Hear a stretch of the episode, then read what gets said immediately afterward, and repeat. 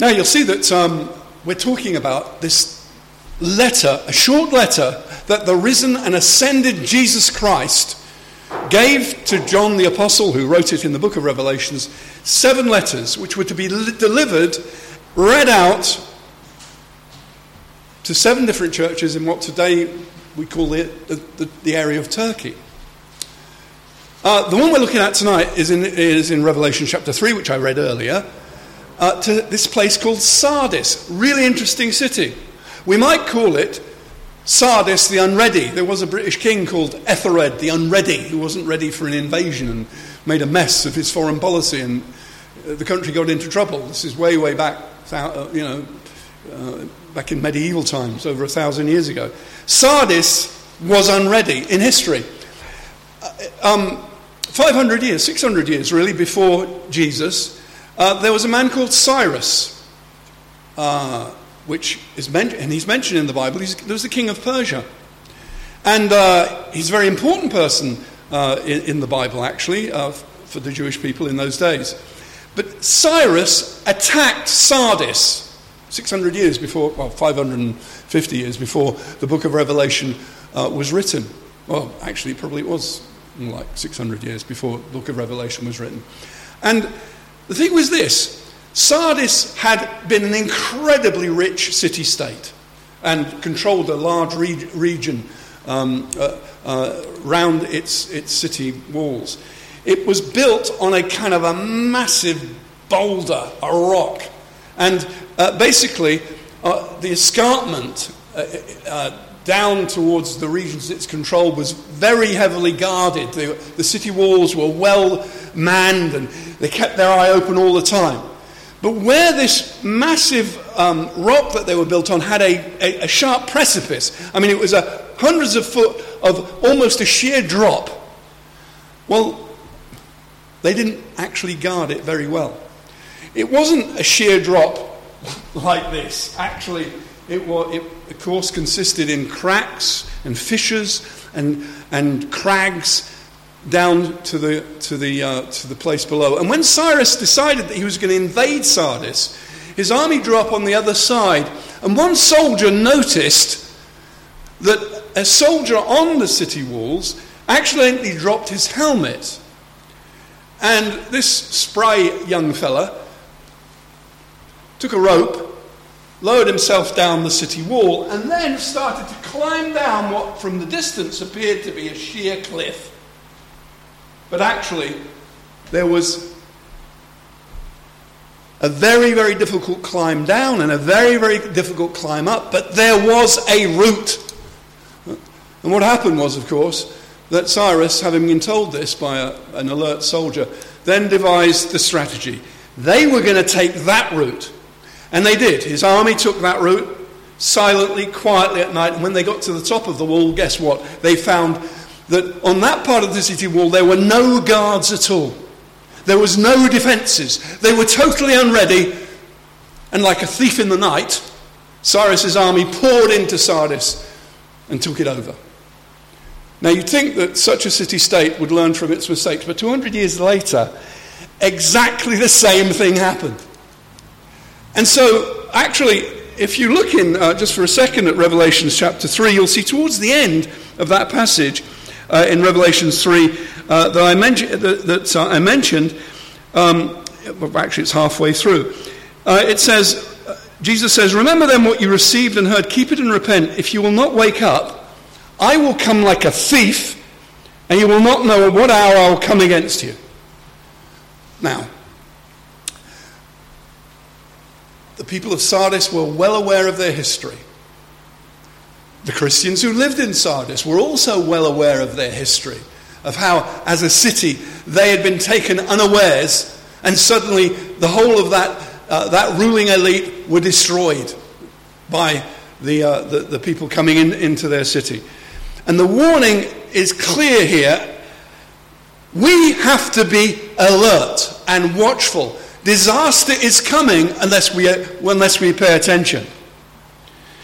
And what we as believers need to do is, is check ourselves, check our lives. We need to check are there weak points that have been weak points for years, but we've got away with it? Are there habitual sins in our lives? We've got away with it.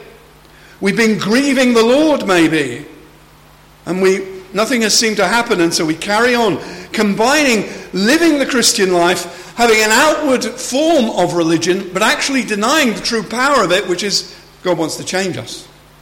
And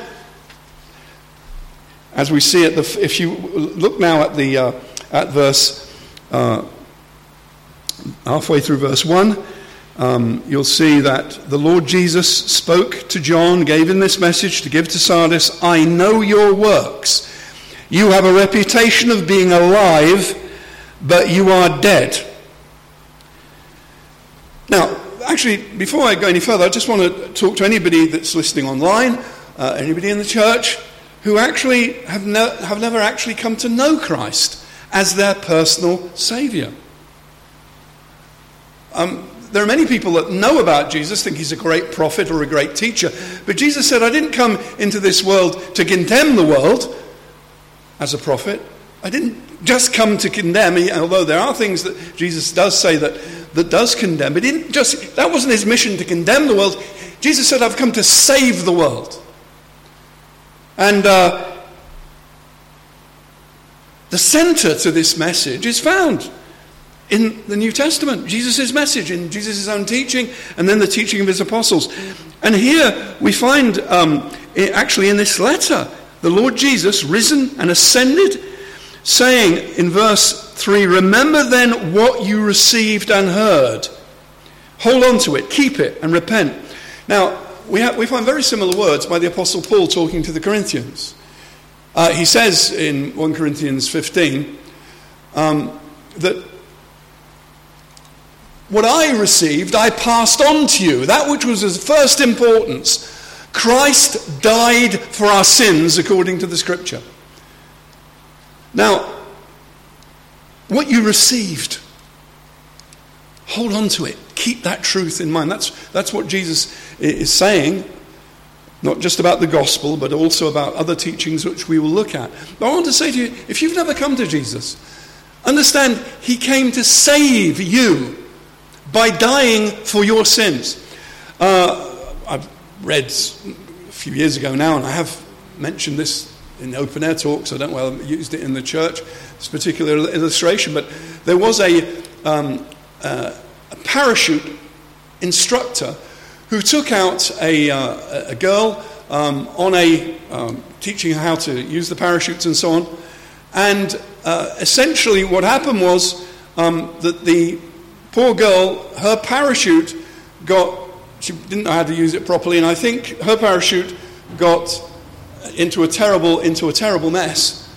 And uh, the only way the parachute instructor could save the girl ultimately was by kind of diving down as they do, uh, and at a very late uh, point before it reached the ground, he was able to catch up with her, and then he literally allowed his body to cushion her fall as uh, her, her, she hit the ground. And in fact, what happened was he was crushed to death by her body while she survived. Now, the Bible says Jesus was crushed for our iniquities. Our iniquities doesn't just mean my iniquities, but for your sins, for your failures, for your shame. He was crushed. But of course, he didn't remain crushed. Jesus died, but he rose from the dead. And he wants us to trust Him and come to Him. And so, if you are, aren't, aren't a Christian, aren't a believer in Jesus, well, tonight He calls you to Himself, to trust Him. That He was prepared to be crushed, to suffer on, the, on a cross, killed by the Romans, but that wasn't a mistake. It wasn't a disgrace uh, of uh, a disgraceful idea that somehow uh, a holy prophet shouldn't die in that way or God shouldn't allow someone to die in that way. No. It was a glorious plan created before the foundation of the universe by God to save this world. The glorious fact that Jesus died for us, for sinners. So uh, please, uh, if, if you're in that situation, you're online, you're at home, and you think, as I'm speaking, call out to Jesus and trust Him. But of course, um, what, I'm, uh, what I'm centering on tonight is the whole of uh, this, um, this letter. And I, I want to notice this that Revelation overlaps with the teaching of Jesus as he was on earth before he rose from the dead and before he ascended into heaven. Jesus gave teaching in which he talked about Christian decline. Those who believe in him declining in their faith, in their love, in their holiness. He actually says in Matthew 24, verse 12, when he was talking about the situation before the end of the world, he says, Because of the increase of wickedness, the love of most will grow cold. Here's Sardis. Jesus says, I know your works, you have the reputation of being alive, but you're dead. You, you think you fooled everybody, but you're dead spiritually inside. We should be aware that Jesus shows us, by what he says in Matthew 24, verse 12, there is a correspondence between the increase of wickedness in the world and the love of believers growing cold. Not everybody is in, involved in this, but clearly the implication is, is clear. As the world goes on and as wickedness increases and the volume of it increases, so many believers, their own lives are affected. As indeed we have, just in the last 15 years, had an incredible multiplication. Well, probably it's more like 30 years since the invention of the, and use of the internet. internet. But there's been an incredible increase in digital communication. And what is it doing? Uh, it used to be called the information superhighway, the internet. Actually, it's the sin superhighway. Because for every uh, nice documentary that you're going to see, there is horrific violence sordid sexual uh, scenes, sordid uh, you know, videos that are on, and of course, there's a torrent of pornography coming through the internet, and indeed through social media as well.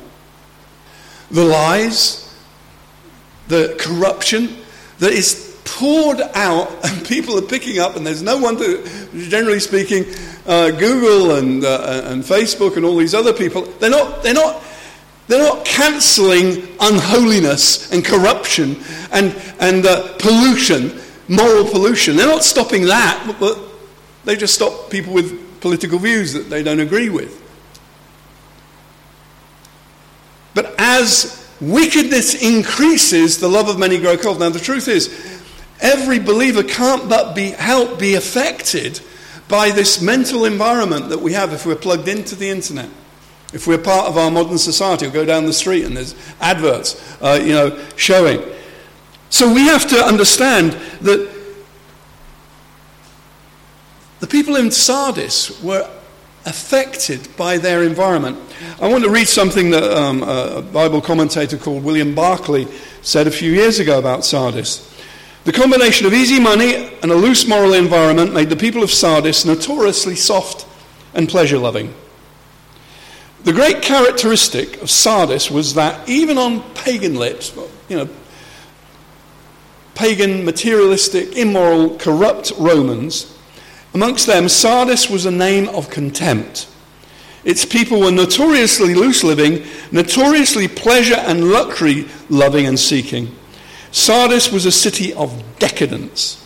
Now, reading between the lines, we can see quite clearly that Sardis was a church who on the outside seemed to be a flourishing worship worshipful community. They gathered on the lord's day. They had their worship service but during the week they absorbed what was coming from their environment.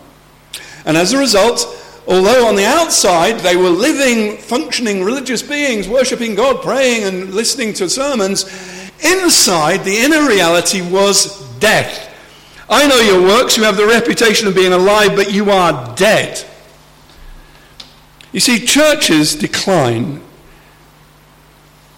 not primarily because, um, you know, people just uh, grow old and they lose their youthful enthusiasm. No, it's not, it's not to do with human factors like that. Uh, some modern commentators claim that the Sardis church was a very respectable, doctrinally sound church, which was simply traditional. You know, they all wore suits like I'm wearing. I mean, no one wears suits. I go, I go to, uh, I mean, in church or anywhere. I, I went to um, uh, Stratford, you know, every day I'm in there, no one ever wears a suit. And the picture of a traditional hidebound sort of thing is all people wearing suits and so on. But actually, it isn't something as simple as that. The description of this church is not of a formal church that aren't quite as lively as some other churches. What does it say about them? It says their spiritual garments are polluted. Verse 4 You still have a few names in Sardis, a few, people who have not soiled their garments. They have not, they have not um, made their garments to be filthy. And they're talking there about their soul their inner being is, is not filthy by the filth that they think about, by the hatred that runs through their hearts, their selfishness and their pride. They're not only uh, stained, but they're in a spiritual coma and in near death. You have the reputation of being alive, but you're dead. Wake up and strengthen what remains and is about to die. Your spiritual life is on the point of, of just complete extinction, the Lord is saying. They're in a spiritual state of paralysis and a near death, even though they're still going to church, maybe getting a bit of money out and occasionally giving a bit of money uh, uh, to the poor. Jesus says their works are incomplete, they're fatally flawed. Uh, and he says, I have not found your works complete in the sight of my God. Now, that again sounds fairly innocuous, but what it's saying is this is that God created us to live a perfect life and to fulfill his laws of love. And when we're not living like that, we have lost our destiny. We have lost the point of our life. We have rebelled against God's pattern that he wants for our life. We are totally lost. Now, Jesus, when he was upon earth, before he died, risen from the dead, and ascended into heaven, he dealt with people like the people in Sardis, and his message for them was very uncomfortable, and it, as it is uncomfortable for us as we think about it about ourselves. He had religious people who were called Pharisees. They, that meant holy ones, the separated ones, uh, who consider themselves to be a cut above the ordinary person. they they, they had all these rules and laws that they kept. On the outside, they kept them perfectly. They gave lots of money to the poor. They even took bits of their garden and offered them to God. They uh, kept over 600 rules. They learnt those rules off by heart and kept every single one of them that they found not only in the Old Testament, but then also added to, to them by their writers. They fasted, they prayed, they went on all of the pilgrimages to Jerusalem that was required. But this is what Jesus said about the Pharisees. Woe to you, scribes and Pharisees, hypocrites! For you clean out the outside of the cup and the plate, but inside they're full of greed and self indulgence. You blind Pharisee, clean the inside of the cup and plate, that the outside also may be clean.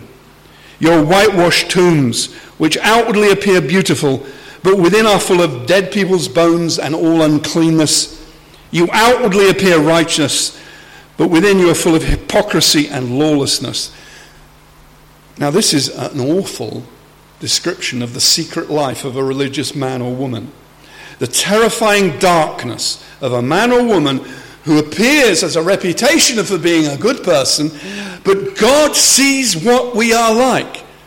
And he saw these men, Jesus said, Jesus himself saw these men, are full of greed and self indulgence secretly, greedy for money, lustful, controlled by their own impulses and anger and hatred, full of dead people's bones and all uncleanness of mind, full of hypocrisy and lawlessness. And for Jesus, lawlessness was a key word. Uh, remember that Jesus said on that day, when I come to judge the world, many will come to me saying, Lord, we did this for you. Lord, we did this in your name. We, we preached sermons. We, we did miracles. We did all sorts of things in your name. And Jesus will say to them, Depart from me, you evildoers, you workers of lawlessness. Because although on the outside you've conformed to a law, inwardly you have not conformed and obeyed the living God. So we might say that the, uh, the church of Sardis is Mr. Christians, Mr. Christian on the outside. If you know the children's book, Mr. Men, they're all given different names Mr. Grumpy and so on. Perhaps some children might remind me of some of their names. Um, Mr. Grumpy is particularly memorable to me. Um, but uh, the thing is, we have Mr. Christian on the outside. Now, Mr. Christie on the outside isn't just empty inside, he's full of the results of sin that can't be hidden from God. See, a lot of people think, oh, yes, if I keep my religious, religion's laws, I'm going to be clean. What did Jesus say? He said this When an unclean spirit has gone out of a person, it passes through waterless places, seeking rest, but finds none. Then it says, I will return to my house from which I came, and when it comes, it finds the house empty, swept, and put in order. Then it goes and brings with it seven other spirits more evil than itself, and they enter and dwell there. And the last state of that person is worse than the first. There's a picture. When there is a spiritual vacuum in someone's heart, it doesn't remain a vacuum, it gets filled with evil. Someone can clean the outside, but if there's no inward love of God and love of people, then it gets filled with all kinds of sins and breaking of God's commandments that show a contempt for God and a hatred for people. These, these people were stained. Um, and, and, indeed, I've already uh, read the passage from Isaiah in which uh, uh, Isaiah paints a very similar picture. And indeed, God uh, God uh, inspired Isaiah, the Holy Spirit inspired Isaiah to talk about this uncleanness of life, that even my righteous deeds are, for, are like a polluted garment. We fade like a wind or a leaf. Their lives were fatally flawed. Their religion, they were, they were meant to be followers of Jesus. But actually, they didn't really love the Lord. The Thessalonian Christians were Christians that Paul said were, model, were models as Christians. Why? He says their work was produced by faith. Their work for God, the things they did, was based upon their trust and walk with the Lord. Their labor was produced by love. They, they, they labored at, uh, at serving God, and they did it because they loved Him, not because they were f- afraid of Him. Not because they were trying to bribe him. Oh, if I do this, this, and this, you'll let me into heaven. No. Their labor was inspired by a love of God. And their steadfast loyalty to Christ was produced by a hope in the Lord. That's a, uh, an expectant, loving faith in Him, looking uh, to the future. And so they, they, these Thessalonian Christians, they were prepared to suffer the loss of all things, even losing their own life as they turned away from idols, pagan religion, to serve the living God. Now, the, the, the Christians at Sardis, they didn't have this. That's why Jesus said, You have the reputation of being alive, but those things, that faith, hope, and love, aren't alive in you. You're ready to die. It's a frightening state to be in. And of course, Jesus actually describes this as, here as, as being,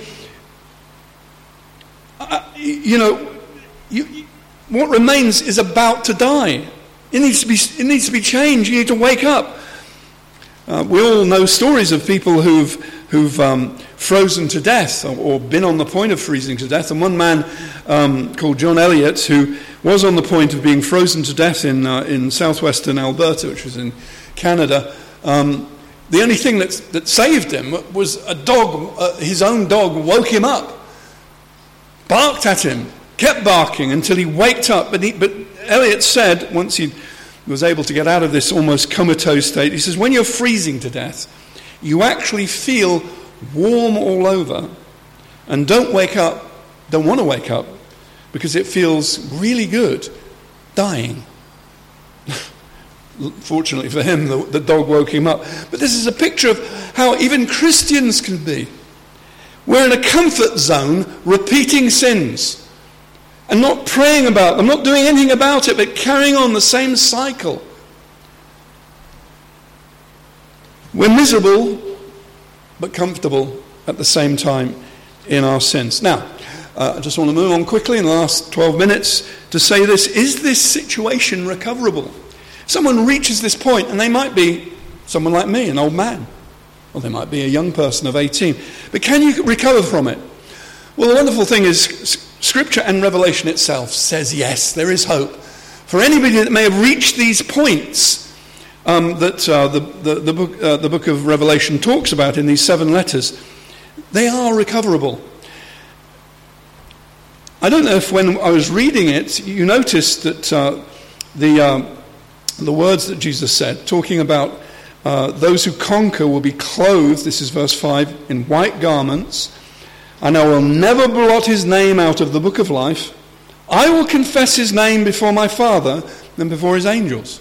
I wonder if you recognize those words. They're actually words which Jesus, when he was alive upon earth, before he, he died and risen from the dead, had used. In Matthew 10:32, he says, Whoever acknowledges me before others, I will acknowledge before my Father in heaven.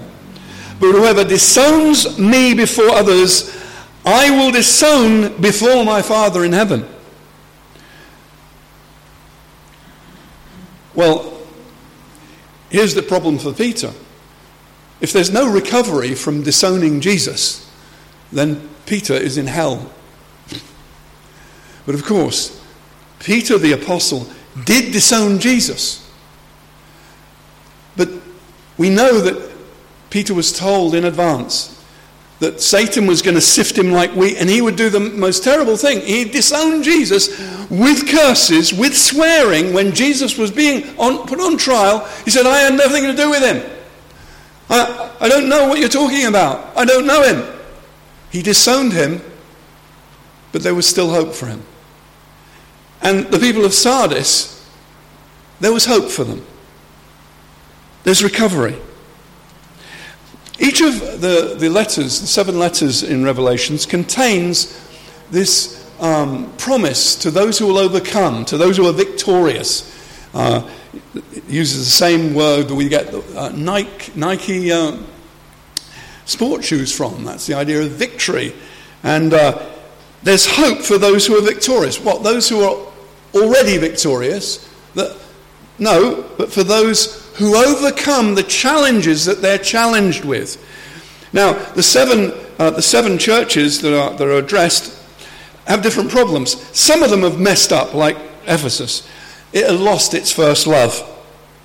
But they're, they're, they're given a, a message of encouragement that basically, to him who conquers, it says, uh, I'll just, um, uh, it says, the one who conquers will be clothed um, Sorry, better get back, back to uh, chapter. It says, To those uh, who conquers, I will grant to eat of the tree of life, which is in the paradise of God. Now, what conquering? Well, to deal with the problem of their decline from their first love. Smyrna, a church being persecuted, was given an encouragement. They were facing a challenge. They weren't in sin. They actually had already been persecuted and stood up to it. But they were given this encouragement. They were going to be challenged with losing their own lives. And indeed, many of them were, would go on to lose their own lives in standing up for Jesus and believing in him. But they were encouraged by saying, if you conquer that situation that is going to come up, if you are faithful to me, then you will have a crown of life. I could go through all of the, all of the seven letters. All of the letters end with a promise of, uh, to those who conquer. And in each case, it's either those who conquer a sin that's overtaken them, or it's a promise to those who they're going to be facing a challenge to them. Their spiritual lives are fine at the moment, but they then face a, a challenge which might destroy them. But if you are able to overcome, then you will have a blessing uh, that is described. There is hope. Okay, well, let me just, uh, let, let, me just uh, finish by thinking about well, how do we recover? Well, the first thing is, Jesus says, this. He says, Wake up, be watchful.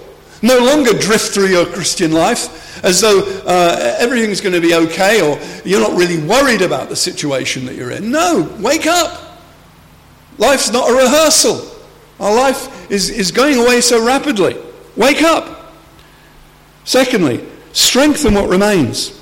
Now, if someone's on a life support machine, um, as you know, uh, um, their uh, vital uh, needs uh, of keeping their heart beating and, and, and so on, getting, getting the lungs, uh, they're getting the lungs processing oxygen, that carries on. But they also, of course, need the normal process of feeding. Of course, it goes straight in their bloodstream. Uh, but the thing is this if ever uh, DNF is, well, it used to be the case anyway, 20, 30 years ago, if DNF was put on the board of someone who was um, in a coma, that meant do not feed. And of course, if you put DNF on someone and they don't eat, they are going to die.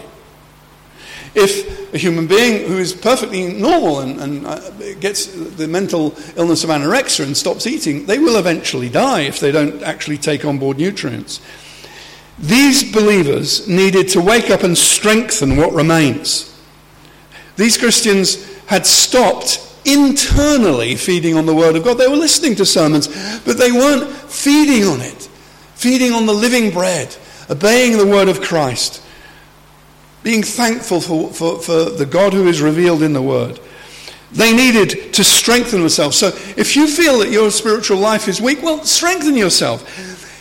Get the goodness out of fellowship. Dogs eat bones, but they don't just kind of eat them, you know, for a few seconds. They chew them, they get the marrow out of that bone, they get the internal goodness out of it. And a Christian wishes to have his relationship with Jesus, his or her relationship with Jesus, increased through fellowship, coming, gathering together for fellowship. That's why a healthy Christian wants to have as much fellowship as they can. The Lord's Day is the Lord's Day for a purpose, that we get closer to the Lord. And the more time we spend with the Lord on the Lord's Day, the closer we're going we're, we're to find, the more delight we'll have in Him. We, we will listen to sermons, but we won't just process it intellectually. We will want to actually apply it to our life. We will pray privately and together with other people. We'll go strong in the Lord as we use His means. Strengthen what remains. Remember Verse 3 Remember what you've received and heard. Hold on to it. Remember the great times in your life when God has answered prayer, when you've been filled with joy. Remember, remember that, indeed, when you first became a Christian. Remember the gratefulness and the love and the devotion that you may have had when you were a younger Christian, and perhaps things have got in the way and you've, you've gradually grown colder. Remember these things, these great events where God has worked in your life. Remember the times when God has really spoken through His Word and shaken you up. And go back to those passages and think about them. Hold it fast. Hold it fast. I, now, um, in the, uh, the uh, English Standard Version, it says, um, keep it. Um, but the word also has this idea of holding on to something. When, uh, when Peter was uh, in a, in a, in a boat. You may remember he saw Jesus walking on the water. And Peter said, Well, Lord, I want to walk on the water. And he started to walk on the water, but there was, there was a great storm and great waves. And Peter started to, to be terrified that he was going to drown and he started to sink.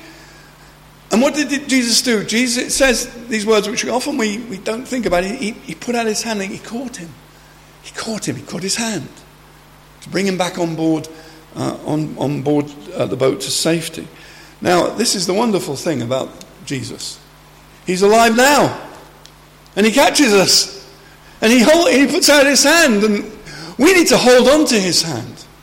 We need to, to say, Lord, I am weak. I'm a failure. But Lord, don't let me go. Please bring me out of the, the waves of sin, the iniquities, the darkness, and the shame. Please, Lord. And he will. Hold fast to what you've learnt, and above all, hold fast to Jesus and then repent. And repent is a word that means really change your mind. And really, the, the change of mind about the way you've been living, change your life. If the Lord points out certain things that have been in the way of your relationship with Him, Seek the Lord with all of your heart that He's going to change you. Now, uh, in that, uh, in that uh, wonderful passage in Isaiah, uh, and Isaiah's talking about the fact that, that he himself is aware of that he's part of a community that are soiled, that are hopeless, that, that, that are not really striving to be close to God. He says, You are, Lord, you are the potter and we are the clay. And that is the point. We just cry out to the Lord.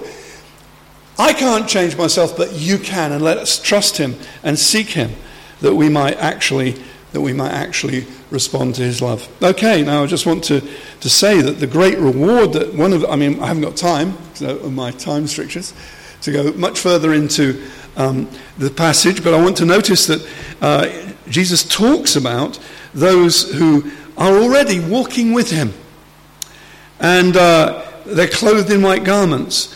And I, I want us to notice that um, this, this, is, this is a, a promise uh, that we may take on board. You still have a few names in Sardis, people who have not soiled their garments, and they will walk with me in white, for they are worthy. And indeed, the one who conquers will be clothed thus, or clothed in the same way as those ones. The one who conquers, the one who submits himself to God and allows God to take control of his life again. And they will be clothed in white garments, and of course, they will walk with Jesus. The greatest reward that we can ever have is to walk with Jesus Christ. I mean, it's just so exciting to think about tomorrow at work, at school, in our home, that Jesus is with him, his, his, his, his followers. And we walk with him, we talk with him along life's narrow way, as the song says. What a great thing this is. And of course, the greatest boon of being in heaven is that we will know Jesus Christ, even though there are millions of people who will be in heaven. Every single one of us, because of God's infinite power and love, every single one of us will be walking with Jesus uh, in an intimate, marvelous, wonderful way. So, may I just finish where I started? Sardis, the unready city. The city that was uh, not guarding itself, was asleep, was suddenly taken down. And Jesus warns us in the heart of this passage. He says, If you won't wake up, I will come like a thief, and you will not know at what hour I'll come against you.